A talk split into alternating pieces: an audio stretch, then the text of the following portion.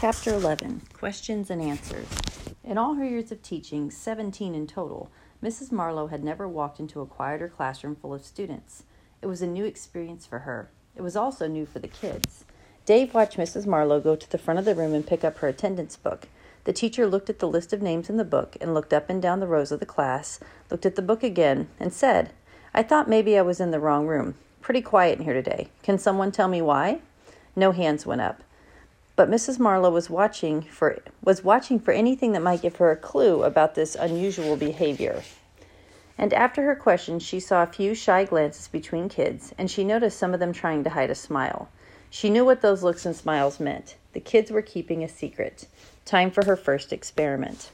Looking over the class, Mrs. Marlowe settled her eye on Seth Townsend, smiled, and said, So, Seth, did you do your science homework last night? With no hesitation, Seth smiled back and said, Yes, I did. Mrs. Marlowe looked at Amy Gilson and said, How about you, Amy? She nodded and said, It was hard. Really? What did you think was hard about it? She asked. Amy scrunched up her face and said, Too much math. Her answer got a lot of nods and a few laughs from the other kids, but then it went completely quiet again.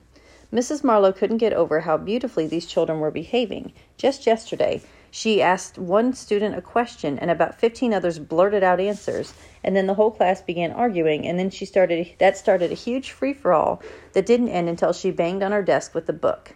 It was always like this with this class, and with the other 5th grade classes too, but not today. No one talked at all unless she asked a question, which gave Mrs. Marlowe an idea. Please get out your homework sheets. There was a lot of rustling and bustling as the students obeyed. Now, she said, Ellen, look at problem number one. How did you decide if the given quantities were reasonable? Ellen rifled through her papers and then looked on her face, with surprised Mrs. Marlowe. Ellen looked scared. It was one of the standard questions about science problems, a question the whole class was used to, but the girl seemed completely confused. Mrs. Marlowe could see that she'd done the assignment. Plus, Ellen was one of the best science students. What was she so scared about?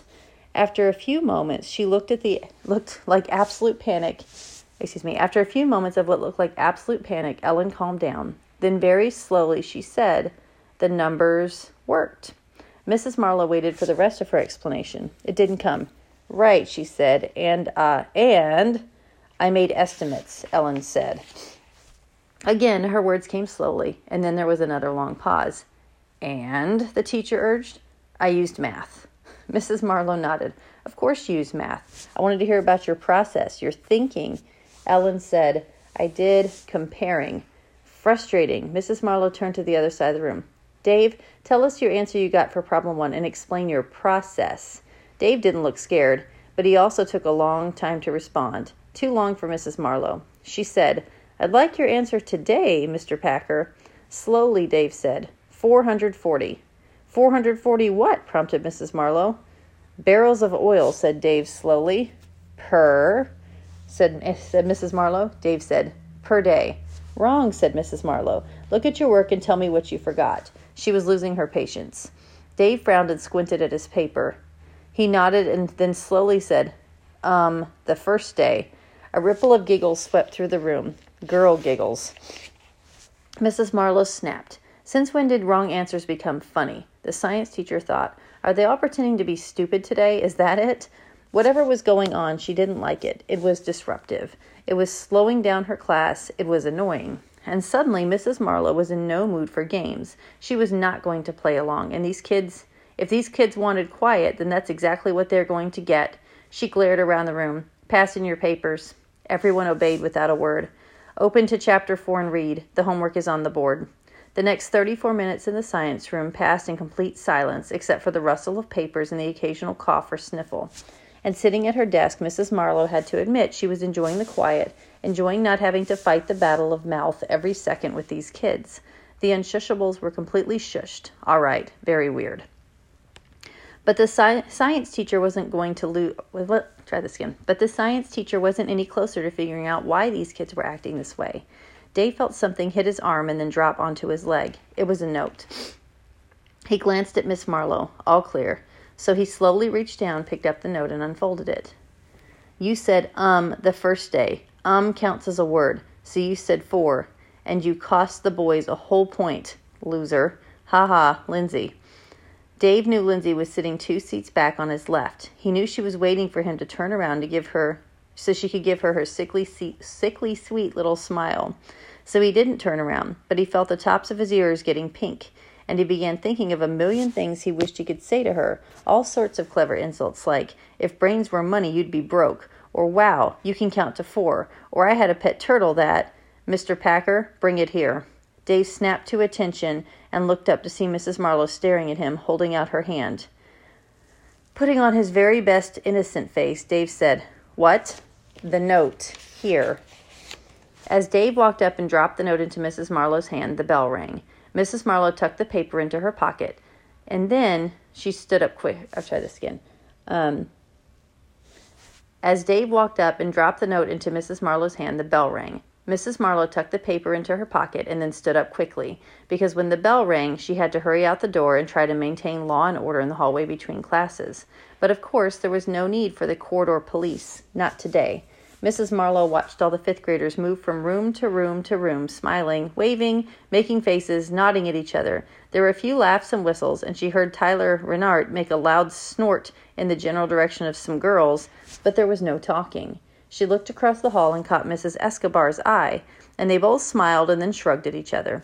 And since there wasn't a patrol work to do, Mrs. Marlowe reached into her pocket and pulled out the captured note. She read it.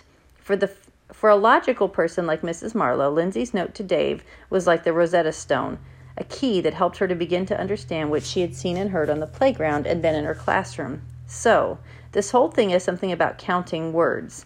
More than three words resulted in a penalty, which explained all those short answers from Ellen and Dave. And then the boys against the girls. Nothing new about that, not with this group. And they were all trying to keep quiet. Mrs. Marlowe remembered the jinx game from her own school years. When two people said the same word at the same time, they had to keep quiet. Maybe it was like that. Except this wasn't two people. It was more than a 125 of the most talkative children on planet Earth. As chunks of the puzzle began to fall into place, Mrs. Marlowe immediately thought, The others are going to love this. She meant the other teachers. But then her scientific curiosity kicked in, and she thought, Why spoil the kids' experiment? And I really should let the other teachers figure things out on their own. And of course, my preliminary findings could be wrong. I should certainly gather more data before I present my theory to the scholarly community. And as Mrs. Marlowe chuckled at her private joke, she said to herself, Kids. All right, chapter 12 Guessing Games. Tuesday afternoon in the fifth grade hall was a challenge to everyone. Mrs. Akers walked into the music room, sat at her piano, smiled, and said, My, you're all behaving so well this afternoon. Wonderful. Now, please open your songbooks to This Land is Your Land. As she played the introduction to the piano and said, Back straight, big smiles, deep breaths, and no one sang. The piano stopped mid measure, and Mrs. Akers frowned at the class. Now I know you can all do better than that. She began the introduction again, counting on the beats. One and two and three. This land is your land. Mrs. Akers stopped. When the singing she was singing a solo, and in her high, quivering voice made the kids giggle. She followed again or she frowned again. All right, students, this is not funny, and it is not good. We have less than two weeks before our Thanksgiving pro- program, and we have no time for this kind of silliness. She pointed a bright pink fingernail around the room. Brian, Tommy, Anna, every one of you, I want to hear you sing. She banged out the introduction again, and the whole class sang, This land is, and then stopped. The piano kept playing, and Mrs. Akers bellowed, Sing! And most of the kids, and most of the kids jumped in on My Land from, and then stopped. And another shouted, Command, they sang to the redwood forest, and that's how the whole song went, chopped into three word bits. And when Mrs. Akers her face bright red by this point, thumped on her piano and said, What is wrong with all of you today? The kids didn't say a word. Like all the teachers, Miss Akers understood the divide and conquer rule. When you need to get to the bottom of something, you don't speak to the whole class. You ask one student. So she pointed to Lena in the front row and said, Why aren't you singing? Lena hesitated and then motioned to all the kids, motioned at the kids all around the room and said, Not talking today. Mrs. Akers said, What's that supposed to mean? Not talking. Lena nodded. Only three words. The music teacher was even more puzzled. She pointed at James and said, Explain. James had trouble expressing himself even under the best conditions. He gulped and took a deep breath. Then he said, Not Words, everyone. A light dawned on Miss Akers' face, and still talking to James, she said, Oh, so it's like that project kids do when they take a vow of silence to protest how there's still slavery in Africa. I read about this. Is that it? James lost his look. He shook his head. Hard. Explain not. But Miss Akers felt like she had answered the riddle, or maybe partly answered it, and whatever was happening, she decided to be a good sport. Looking around the room, she said, So tell me, you can all hum. Is humming allowed? Everyone grinned and nodded like maniacs. How about clapping? Can you clap in a rhythm? More smiles and nods. All right, then, here we go again. And she ripped back onto the piano. One, two, three.